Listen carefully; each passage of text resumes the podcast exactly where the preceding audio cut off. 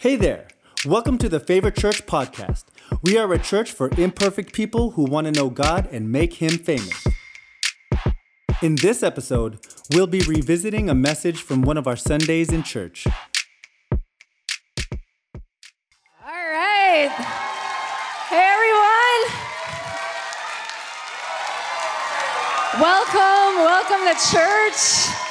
Salamat, friends. Welcome. Are you ready for week two of relationship status? It's gonna be exciting. Bring out your tissues. I hope you're ready. Uh, my name is Liz. If we haven't met before, I'm part of the team here at Favor.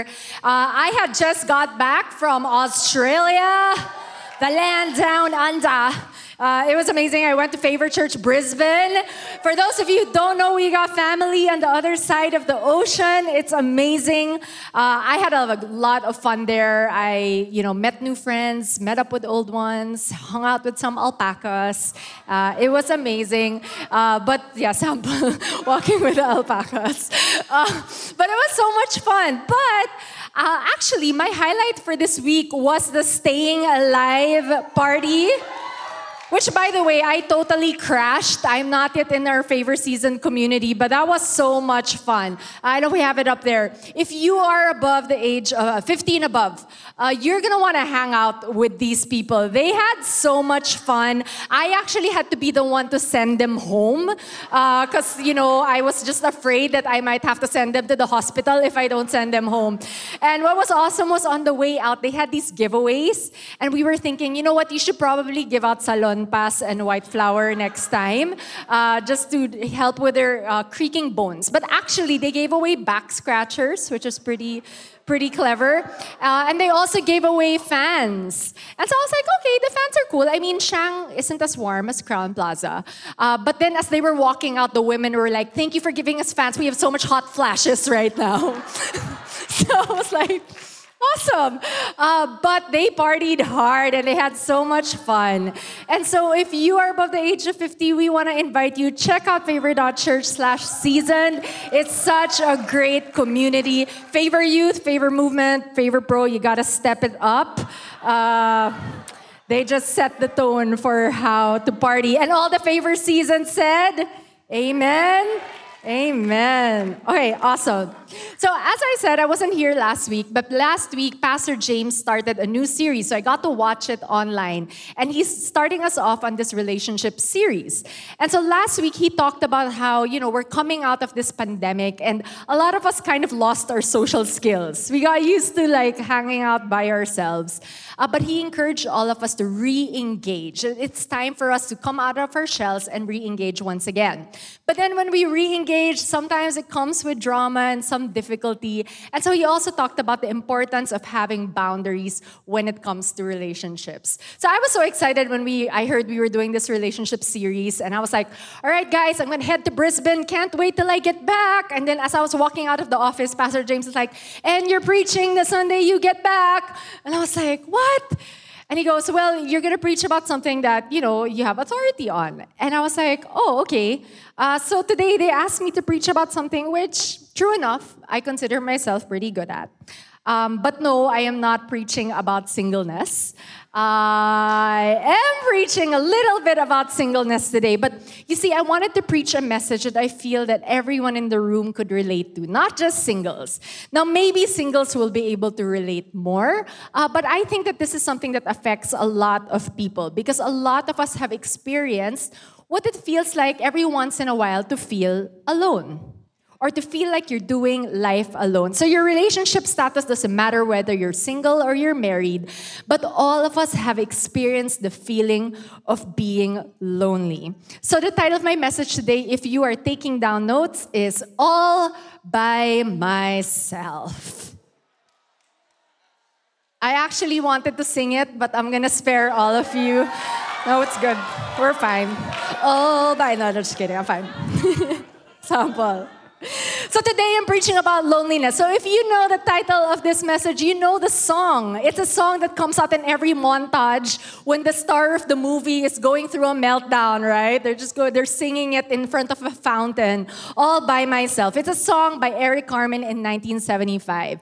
In Australia, I actually preached a version of this message and I entitled it Just Don't Wanna Be Lonely thinking that they might know the song. But I realized the only reason why it's popular in Manila was because Regine Velasquez covered it.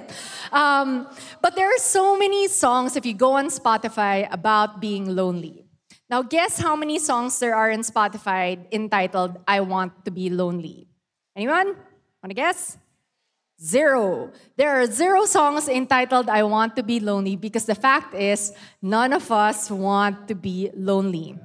No one ever says, My goal is to be lonely. However, sometimes we have goals like, I want to be independent. I want to be able to stand on my own two feet. I want to be financially free. I want to be financially stable. I want to not be stressed out. I want to be popular or well liked. I want to never get hurt. And in the striving for these things, and some of these are good, some of these are good, like being financially stable, that's good. But what no one tells us is if we spend so much time nurturing these things and working on these things, that we actually end up isolating, or sometimes we end up alienating. And that turns into loneliness. And in the worst case scenario, it actually turns into indifference. No one gave us that disclaimer, right? And we are now living in an age where loneliness is at all time high, even though we are the most digitally connected generation. And why? There are different factors that make us lonely. It could be busyness, it could be comparison. It could be a life stage. Maybe for some of you, you know, transitioning from being a student to being an adult can be a lonely thing. Or someone who was working and then retired can be a lonely thing. You could be a married couple, and even in marriage, I remember someone once told me, she's like, Liz, if you think that being lonely as a single person sucks, imagine being lonely as a married person. And that was like, that really got to me. Because then I thought, you know, for a lot of single people, you probably think if I get married, my loneliness will be solved. But I don't know. Again, I don't have experience there. But from what I've heard, it's very possible to feel lonely within a marriage. Or for a married couple to feel lonely in their community. That's possible as well. Feeling like they're doing things all on their own. For some people, it's feeling misunderstood in a group, in a group setting, going through conflict, rejection, trauma, aging. There are many, many factors why people can be lonely. And lonely is so insidious because sometimes we don't even know it's there. So, can I get a show of hands? How many of you in the last three years had a thought that said, I feel like I'm all alone? Can you raise your hand? Isn't can you just look around you? And i know some of you are not raising your hands because you're just shy or you're just ashamed. And married couples don't take it against your spouse. If they raise their hand it, they could have been lonely at work not at home. Um, so a lot of us have experienced loneliness. So as i said i was going to preach about something i was pretty good at. And the honest to goodness truth is i am pretty good at being lonely uh, so, my experience as a kid, some of you have heard my story. Um, I grew up in a household where my parents were separated at an early age. Now, just disclaimer I'm super good with my family now, and God has healed us. But back then, it was really, really tough for me. I didn't know anyone in my age group who had parents who were separated because in the Philippines, that's not a thing. Uh, so I grew up all alone, not having someone to talk to. If I needed my homework done, I needed to do it on my own. Uh, as a teenager, um, I remember my, my, my dad had remarried, and again, love my step family, disclaimer. But as a kid, you don't really understand what's happening at that time. And I felt like Cinderella, you know, uh, because that's the only concept I had of step family, and that felt really alone. But then I started being good at it. That translated into college. Like I just was someone who knew how to take care of her own problems. That was basically the way I was built. Uh, I lived on my own in the States, so moving to a different country on your own, I've done that. I've traveled on my own. I've driven myself to the hospital on my own. Uh, has have anyone tried to put fitted sheets on a bed? That's like from the devil. It is the worst thing. Like, are you really single if you've ever had? You know, if you've never had to put fitted sheets Or how about this? Have you ever built an IKEA shelf? Anyone? IKEA shelf on your own? Praise the Lord that IKEA's in Manila. Uh, if you've never tried it, this is the chance to try. Um, I just learned how to do things on my own. And I was too good at being independent, but actually, I was quite miserable. And so I thought that, you know, if I built up a career or if I got a love life, I would feel less alone. But the thing is, yes, I was somewhat succeeding in my career at that time and failing at love life. But even if one area was good, I just felt like I was still missing something. Can you guys relate to anything that I'm saying right now? So maybe you can relate to me if you're a teenager, you're struggling in school, if you're single and you're praying for a spouse or you're waiting for a boyfriend or girlfriend or joa. Uh, if you are maybe going through a separation, if you are widowed, uh, maybe you transferred here from another country and it's actually been a tough transition. Uh, if you felt left behind, overwhelmed, under pressure, traumatized, and hurt, we're going to talk about that today. But I'm not talking about the fleeting a feeling of being lonely, not the one second or the one minute and then after that you're okay. I'm talking about the kind of loneliness that's chronic and the type that you've struggled with for a while. So today I'm going to share some thoughts on loneliness with you, what loneliness can do, but also what God can do. And what God can do is way bigger. You know, John 10 10 says, The enemy came to steal, kill, and destroy, but God, uh, Jesus came that you may have life and life to the full. And that's what I'm believing for all of us today. Are you good? Okay, first point loneliness makes us think we're missing out, but God doesn't withhold any good thing. So, in this generation, we've heard it a lot FOMO or the fear of missing out. Uh, anyone experience FOMO? I hate it. When it's it's that moment when you're on Facebook and you saw a party that you weren't invited to, or you know you knew you were invited to the party, but all of a sudden you got COVID and you couldn't go. Uh, all these different things. Um, people are different life stages. All your friends got married and you're still single. There is a lot of people who experience FOMO. But with God, we actually have all we need and all we want. Um, in Psalm 16, verse 11, it says. Uh, this is David speaking. He says, You make known to me the path of life. In your presence, there's fullness of joy, and at your right hand are pleasures forevermore. This is one of the verses that I really held on to this year because I know for myself and for you guys, maybe you've been praying for guidance, you've been praying for joy, you've been praying not just for your needs, but even your wants. And this verse says that in His presence is all of that. But as early as Genesis 3 in the creation story, the enemy, the devil, came in the form of the serpent and actually deceived Adam and Eve. And he said, God's actually withholding from you. But the truth was, God had given Adam and Eve everything except he was trying to protect them and saying, Don't eat from the one tree. So God was protecting, but the devil said, God is withholding. And so in that moment, God was telling Adam and Eve, Who told you? Who told you that you were naked and should be ashamed? Who told you that? And maybe for some of you, you have been struggling with that as well. Thoughts that I'm all alone, or I'm rejected and I'm unwanted, or I'm not enough, or I'm a burden to people. Who told you that? Did God tell you that? Or is that the enemy telling you that? You know, I had, like I said, I struggled a lot in my early years that I had to go uh, to therapy. And I saw this Christian therapist, and she was awesome. And one of the first sessions I sat down in, I was telling her, yeah, nobody cares. And, and yeah, no, that wouldn't work. And she would tell me, who told you that? Like, did you actually ask the person that you're assuming thought that? Like, who told you that? And so we have to capture our thoughts and really listen to God's voice and not the enemy's voice. Because God doesn't speak that way. There's no condemnation in Christ. In James 4, verse 7 to 8, it says, Resist the devil and he will flee from you. Come near to God and he will come near to you.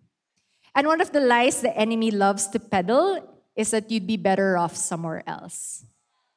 Or the grass is greener on the other side.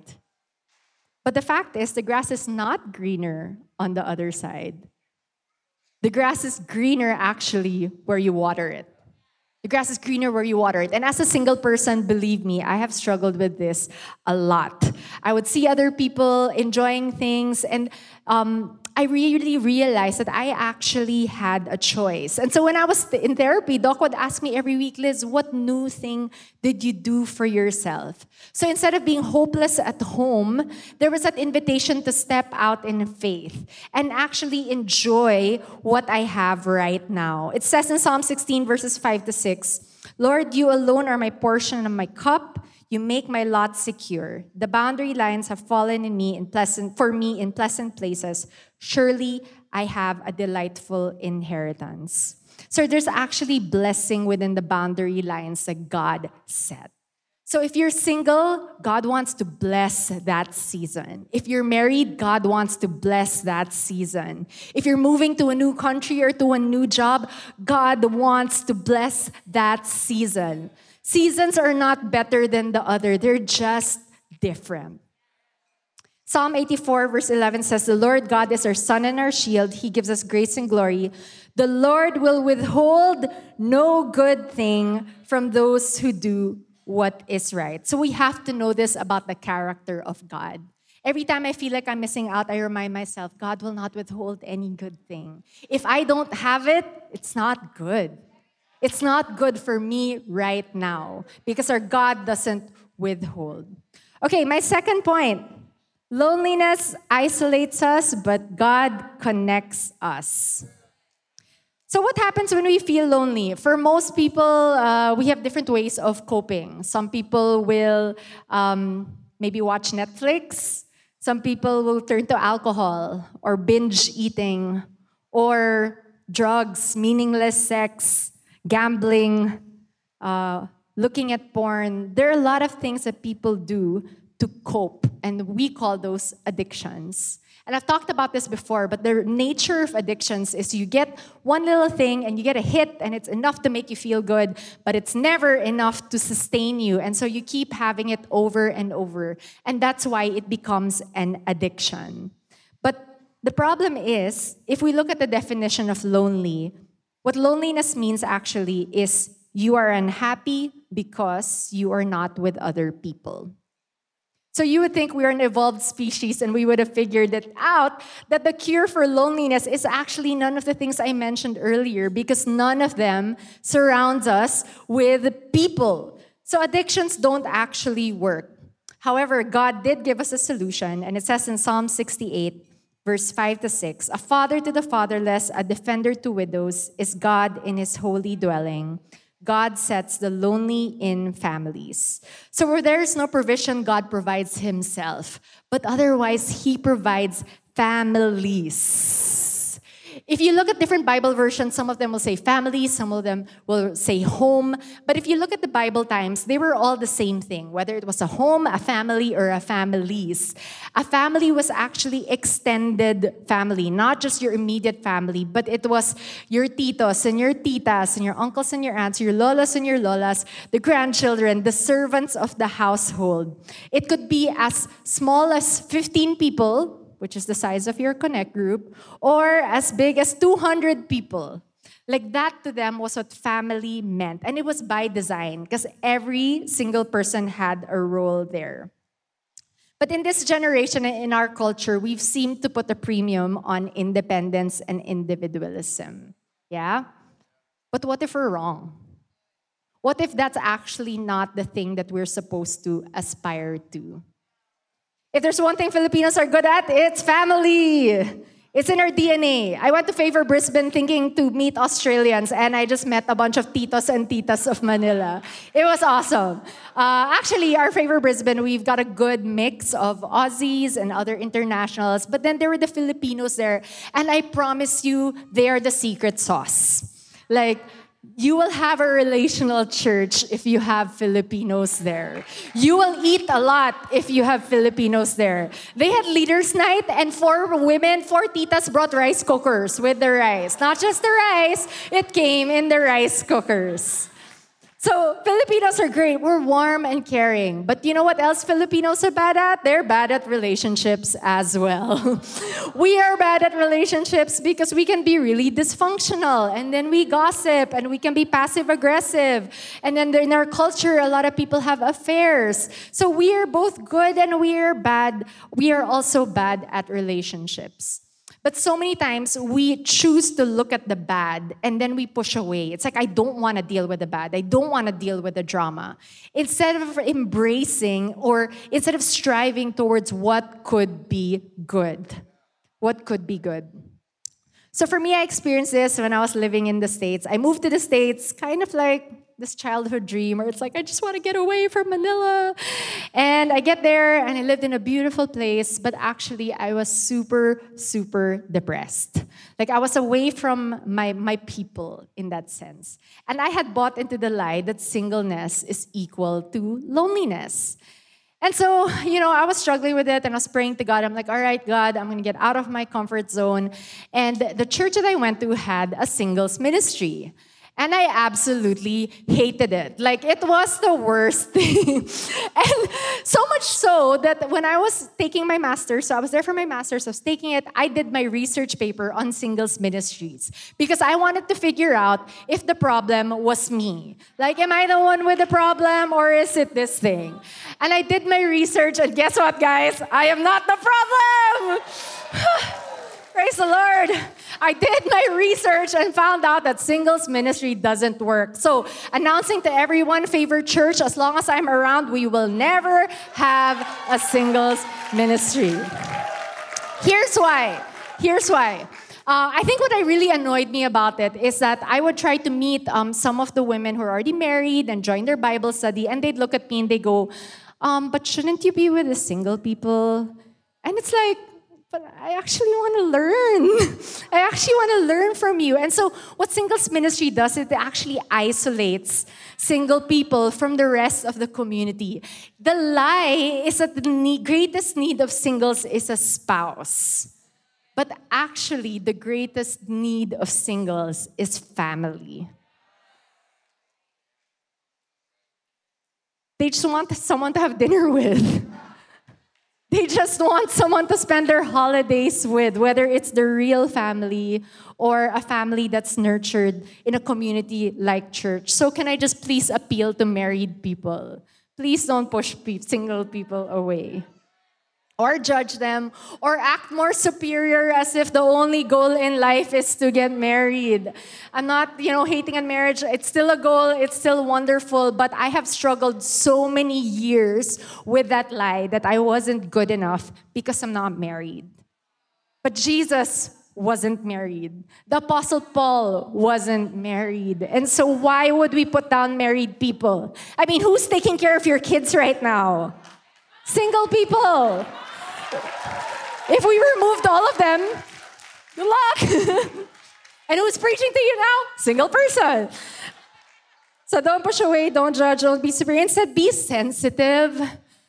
Be sensitive. I mean, you know, yes, there's some people by choice, they, you know, they're being single, but for some people, it doesn't feel like a choice. Could you just be sensitive, be humble, and be inclusive? It says in 1 Corinthians 12, 12 to 14. You see, family is not just people like us. It says here the human body has many parts, but the many parts make up one whole body. So it is with the body of Christ. Some of us are Jews, some are Gentiles, some are slaves, and some are free, but we've all been baptized into one body by one spirit, and we all share the same spirit. Yes, the body has many different parts not just one part. I'm going to jump to verse 26 to 27. If one part suffers, all the parts suffer with it, and if one part is honored, all the parts are glad. All of you together are Christ's body, and each of you is a part of it. So we all need each other. I love our community. We've got Favor Youth. If you're a high school student, we've got Favor Kids, as I mentioned earlier. We've got Favor Movement, which is our young adults movement. Uh, that's uh, 18 to 25. And then we've got Favor Pro, our new Favor Pro, our adults. If you're 26 to 49. And of course, our Favor Seasons. Favor Season. Um, I love this. Hold on, I lost something. Uh, uh, Tito Danny, uh, one of our awesome season people, he posted yesterday. He posted yesterday something uh, that really caught my eye. He said, "A church community." Yeah, he loved Favor Church because it was a church community where you'll never be afraid to age because every season of life is celebrated. I love that. And if you think that's super poetic, his daughter actually wrote that, which just goes to show that we need each other. Favor youth, respect your parents because they have wisdom that you don't. I tell the young adults all the time hey, when I was in my 20s, I thought I knew everything. Guess what? That's all knowledge, it's not actually wisdom. And so that's why you need the people that are older than you. Uh, seasoned people, you need the young people to teach you how to dress. I love it. I love seeing the outfits of our seasoned people. I got to Brisbane and one of the seasoned ladies was wearing Doc Martens. And I was like, whoa. And she's like, I know, I went shopping. I always wanted it. Um, that was incredible. But we need each other. We need to invest in each other and support one another. Uh, for me personally, I remember when Pastor James and Pastor Kate were in Brisbane uh, last month. Uh, one of the most meaningful things to me was when a seasoned person came up to me and would say, The church is in good hands. That for me, that gave me so much confidence. And we need people to do that. We need to be able to cheer each other on.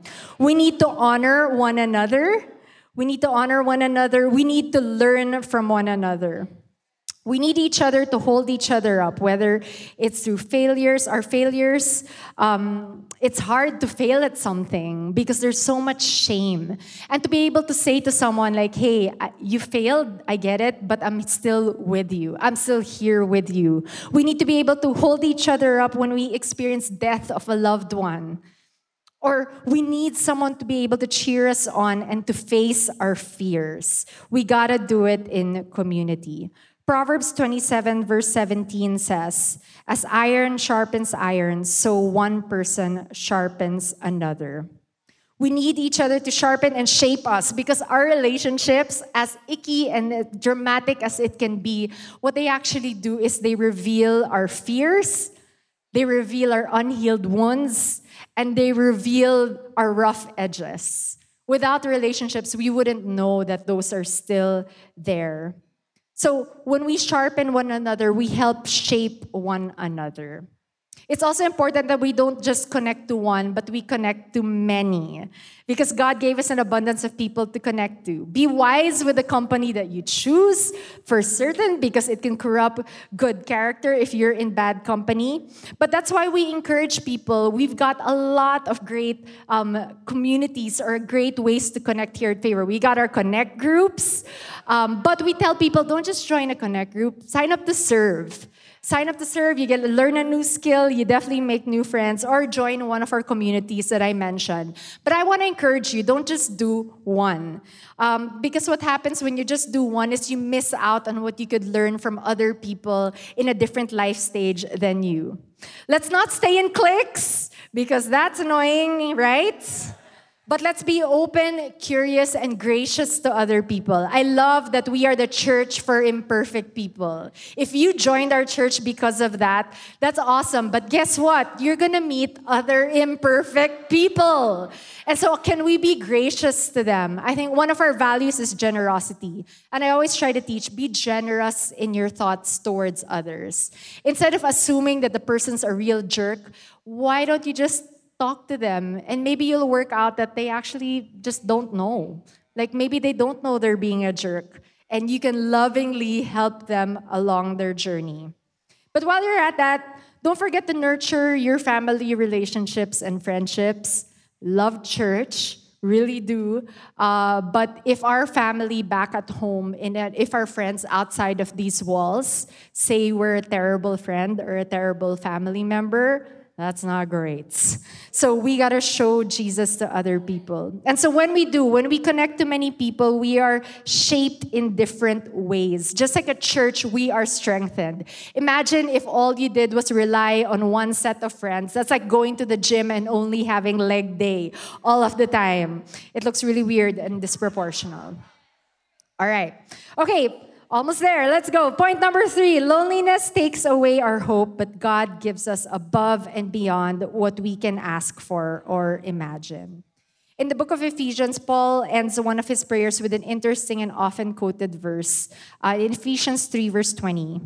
Now, all glory to God who is able, through his mighty power at work within us, to accomplish infinitely more than we might ask or think. How many of you want that promise? The above and beyond. But what this verse actually says is the way he does it is with his work within us. Within us, not outside of us, but he does something within us. And so, what loneliness does, in spite and through our loneliness, God can do things. And one of the things he does is he heals us. Proverbs 13, verse 12 says, Hope deferred makes the heart sick, but a desire fulfilled is a tree of life. And the problem with loneliness is sometimes we're looking for something to, to solve it or to fix it, something or someone. And it becomes like hope deferred because you keep waiting for it. You know what's worse than hope deferred is actually false hope. Because if you're waiting for something that's not actually good for you or good for you in the moment, then you're going to be waiting for nothing and it's going to make our heart really sick. So, what God does, even in that in that process, He heals us from our false hopes and false expectations.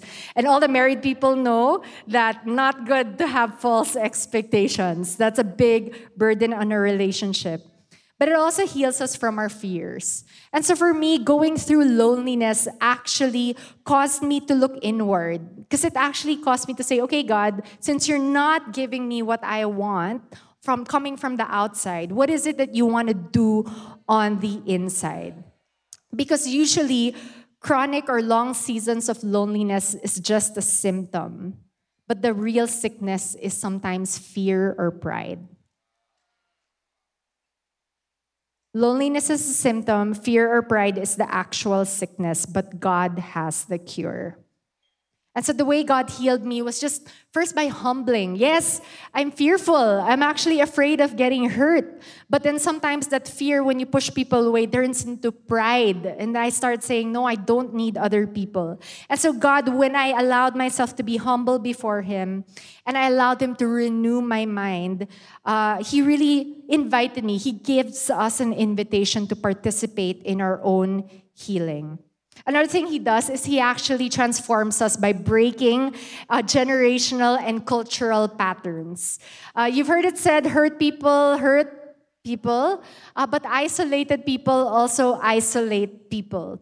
And unfortunately, we only do what we learned from other people. But Romans 12, verse 12, 2 says, Don't copy the behavior and customs of this world, but let God transform you into a new person by changing the way you think. Then you will learn to know God's will for you, which is good and pleasing and perfect. I want God's good and pleasing and perfect will. But it actually says that God has to first transform us for us to even be able to recognize it. And it's so hard and counterintuitive and uncomfortable to learn something new. When I was in Brisbane, I had to learn how to drive on the other side of the road. It was really difficult. I kept hitting the wipers instead of signaling left or right. It happened over and over. I'm pretty sure I may have run into someone's side mirror because I thought I was on the other side of the road. Like, it was bad. Uh, but after forcing myself to learn it in, in a couple of days, I was actually able to drive myself to the Gold Coast, which is about 45 minutes away from Brisbane. And so I got to see the beach and I got to see the alpacas that I wanted to see. Imagine if I didn't learn and I'd be waiting for someone to drive me. That's what it's like. God actually wants us to learn a new way so He can bring us to new places and open up new things. So, one of the things I love about our church is we call ourselves a family you've been looking for. But as another meaning to that, I call it the functional family you've been looking for. Because for a lot of us, we actually don't have a model for what that looks like. So, it was here in favor that I learned how to communicate, how to give grace, how to not be passive aggressive, how to honor people, appreciate people. I learned about loyalty in this church. I learned how to be generous in this church. But there has to be a humbling to be able to say, Yes, God, I want to learn how to do things differently. Do things differently. All right. Another thing he does is he actually gives purpose and uses us. So for me, one of the most meaningful compliments I ever receive is not when someone says, you ran the meeting well, you preached well, or not, but actually, one of the most meaningful compliments that I actually get is when someone says to me, uh, because of you, I've learned to embrace my singleness. And that's one of the most meaningful things to me because that's the one that cost me. Like it cost me a lot. And if what if my experience and my sharing about my experience actually spares people of 10 years of regret or 10 years of feeling they're not good enough or 10 years of feeling like God is holding out on them, like of course I'll share my story. That's when I realized that my greatest weakness could actually be my greatest strength. There are people in your world who are lonely. Earlier, when I asked you to raise your hand, I bet a lot of people in your world didn't know that you felt lonely. Because sometimes you just can't tell, right? I, I know for sure for me, a lot of people, in fact, I was so lonely growing up, and I realized it was because my friends thought she probably doesn't need anyone because she's always around people. So I would sit at home waiting for someone to invite me, but everyone just assumed I was already doing something else. There are people in your world that need a friend. So if you're thinking, how can I have anything to give when I feel lonely? Well, guess who God uses to heal lonely people? He uses lonely people. People who understand what loneliness looks like and understands how it feels. Romans 8:28 says, "And we know that for those who love God, all things work together for good for those who are called according to his purpose." When I realized that my pain had a purpose, instead of looking at my brokenness and my emptiness as a flaw, I saw it as an avenue for God's love to flow. Last one is that He blesses us. He blesses us. So here I was praying for one person to come and save me, but instead, God sent me multiple people. God showed me love through multiple people. So, why would someone listen to me when obviously I'm still walking this journey? And I realized um, what I have to share is actually quite rich. Not in money, I'm rich in relationships. And God has really blessed me. And I'm not I'm not just defined by my relationship status. But I am a testimony that God can bless someone. That if you're humble and if you ask God, He can answer your prayer. And maybe sometimes in ways that you can never expect, but definitely infinitely more than what I could ask or think. Because I thought I was poor. I'm poor at relationship because why am I not with someone? But God saying, No, you are rich. Just look around you, look at the people that I have placed in your life. And I'm still learning for sure. Uh, one of my favorite verses, Psalm 37, verse 4, and I know a lot of you know this. It says, Delight yourself in the Lord, and He will give you the desires of your heart.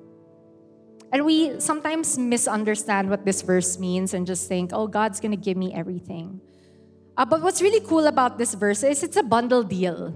When you delight yourself in the Lord, when you become intimate with Him, when you get to know Him more, your desires start transforming what I thought was once important to me is not important anymore. And what God shows me is more important. Those are the ones that I learn how to value.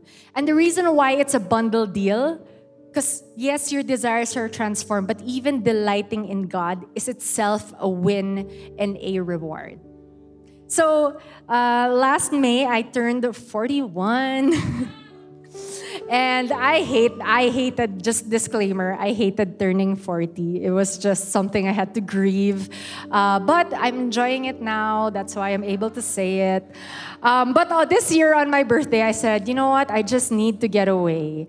And here's a tip for single people um, don't wait until you're married to do things that you want to do because God can keep adding to your list of dreams and desires. And so, traveling is one of the things that's really important to me. It actually makes me feel really happy. And so, I intentionally do it. I intentionally save money so I can do it. I file my leave so I can do it. And on my birthday, I went to Korea. Annyeonghaseyo. Uh, because, like most people in the pandemic, I watched a lot of K dramas. Um, just a side note on that uh, if you're someone who struggles with loneliness, uh, don't watch K dramas. Uh, I should have known this better because I teach this to people all the time. You know how they say the eyes are the window to your soul? Um, if your eyes are heavy, if your heart is heavy, you got to check what your eyes are looking at. And so if you're constantly watching K-dramas about people falling in love or reading about it, or if, you know, for some people here who struggle with pornography or whatnot, if you're wondering why is your heart so heavy, check what you're looking at. But anyway, I digress. So I went to Korea and I got to see alpacas again because I really love them so much. Um, but I was walking in Korea and I was one of the first people here who was able to go because I have a US passport and that was really cool. So it was awesome to not have tourists around and I could just enjoy all the tourist spots, just me and God walking together. And I just really found myself really, really happy. It was, it was bizarre, but I did. And I just remember I was kind of talking to God and praying, and I'm like, God, thank you so much. Like, I really, really, really love being here. And I felt God say to me in that moment, Hey, Liz, what is the emotion that you associate with being married? Like, when you really wanted it, why did you want it? And I'm like, Well, I guess so I could feel really happy and secure and safe and protected and yeah, just happy. And God's like, You mean the emotion you're feeling now? And I was like, That's right. Like, if I were to bottle up that emotion, what I wanted to feel, I was actually already feeling it in that moment. And I felt like God really wanted me to get that because He's like, one day you might get married and you might think, that's it? Plus, it comes with drama? like, And again, that's my story, and it's different for different people. Again, I'm not saying singleness is better than other seasons, it's just different. So, whatever season and place you're in, God can meet you already there. I don't want you to wait and hold out for something else and hope for something else when God can already meet you right where you're at.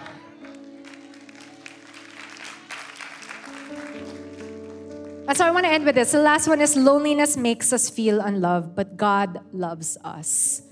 So when I came to Jesus, I grew up as a Catholic, and um, people would always ask me, Did you finally give your life to Jesus because you understood that He was your Lord and Savior? And I'm like, You know what? I always knew Jesus was Lord, my Lord and Savior. In fact, I was so scared of Him. Uh, but what actually transformed my heart was understanding that God loved me. That was the one that changed my heart that I didn't have to earn it, I didn't have to perform for it, but that God freely gave his love to me.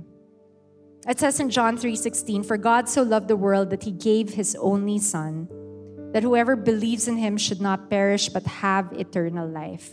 And it really says you don't have to bend over backwards. You don't have to chase after it. You don't have to become this perfect person, get this bank account. It says, whoever believes in him, believes that God sent his only son Jesus to die for our sins. Whoever believes that Jesus did what he said he would do, and that you and I have now access to an unlimited source of love, that we get to receive it. The God loves you. It's actually already available. The love that you're looking for, the comfort that you're looking for, the strength that you're looking for, it's available to you. The question is, are you going to access it? Are you going to embrace it? So earlier I started my message with how the enemy just really deceives us. And the problem with deception is we start pushing away from God. God, our source of security and our source of love. And when that happens, we start experiencing hopelessness and death. And so many times that I find myself really struggling with loneliness, it's really a question of how far away am I from God? And maybe you're listening right now and you've you just knew that there's always been this wall between you and God. And today he's actually giving you the invitation to be able to break down that wall. God sent his only son Jesus to be able to die for our sins.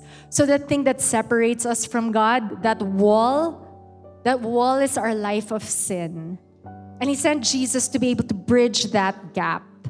And when we say, God, I'm going to repent, which means I, I don't want that life of sin anymore, I'm going to break down that wall and I'm going to hold on to Jesus. The Bible says, if you declare with your mouth, Jesus is Lord, and believe it in your heart that God raised him from the dead, you will be saved. And so, if you've been listening to me today and you're not even sure if you do have that relationship with God, or maybe once upon a time you did have that relationship, but you know that you have just intentionally pushed away from Him. I'm not asking you if you had a bad day or a bad week, but you know that you have to make that decision to give your life to Jesus and have a relationship with Him once again. I want to invite you to do that. So if that's you, can I ask everyone to just close their eyes and bow their heads? If that's you and you're saying that's me, I need I need to have that relationship with God again and I feel like my life has been empty and I want to just declare it by faith. I just want to believe in faith. If that's you right now, I want to invite you to raise your hands at the count of three. One, two, three. I see those hands. You can just raise them up high so we can see them, so I can see who I'm praying for. Yes, I see your hand in the back, over there in the side, here in front. I see your hand.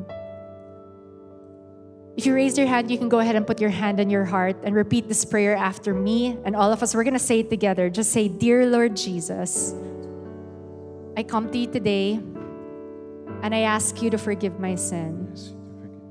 I believe that you died and that you rose again so that I would be saved. I open up my heart to you today and I ask you to come in. Be my Lord, be my Savior, be my best friend. In your name we pray. Amen. Amen. Come on, let's give all those people who made that decision a big hand. You know, for those of you who made that decision, that is one of the best, that the best decision that you can make. So much so that we actually put it in our website, favor.church slash best decision ever. We want to be able to walk with you on that journey. Uh, we have people later from our prayer team. They're going to just explain to you that decision that you made. And we want to be able, like I said, to just walk with you because a Christian life, it's not meant to be done alone it's it's it's tough, but it's so so worth it. Thank you so much for listening in. At Favor Church, we're a family, and we believe that the Christian journey should not be done alone. If something really spoke to you from the message, we would love to connect with you to talk it over. Or if you prayed the salvation prayer, we'd also love to be able to share more about the decision that you've just made. Please visit us at favor.church/next to learn more. If you want to share this podcast with a friend, simply tap on the share button and send it through. We love you. We're praying for you. Till next time.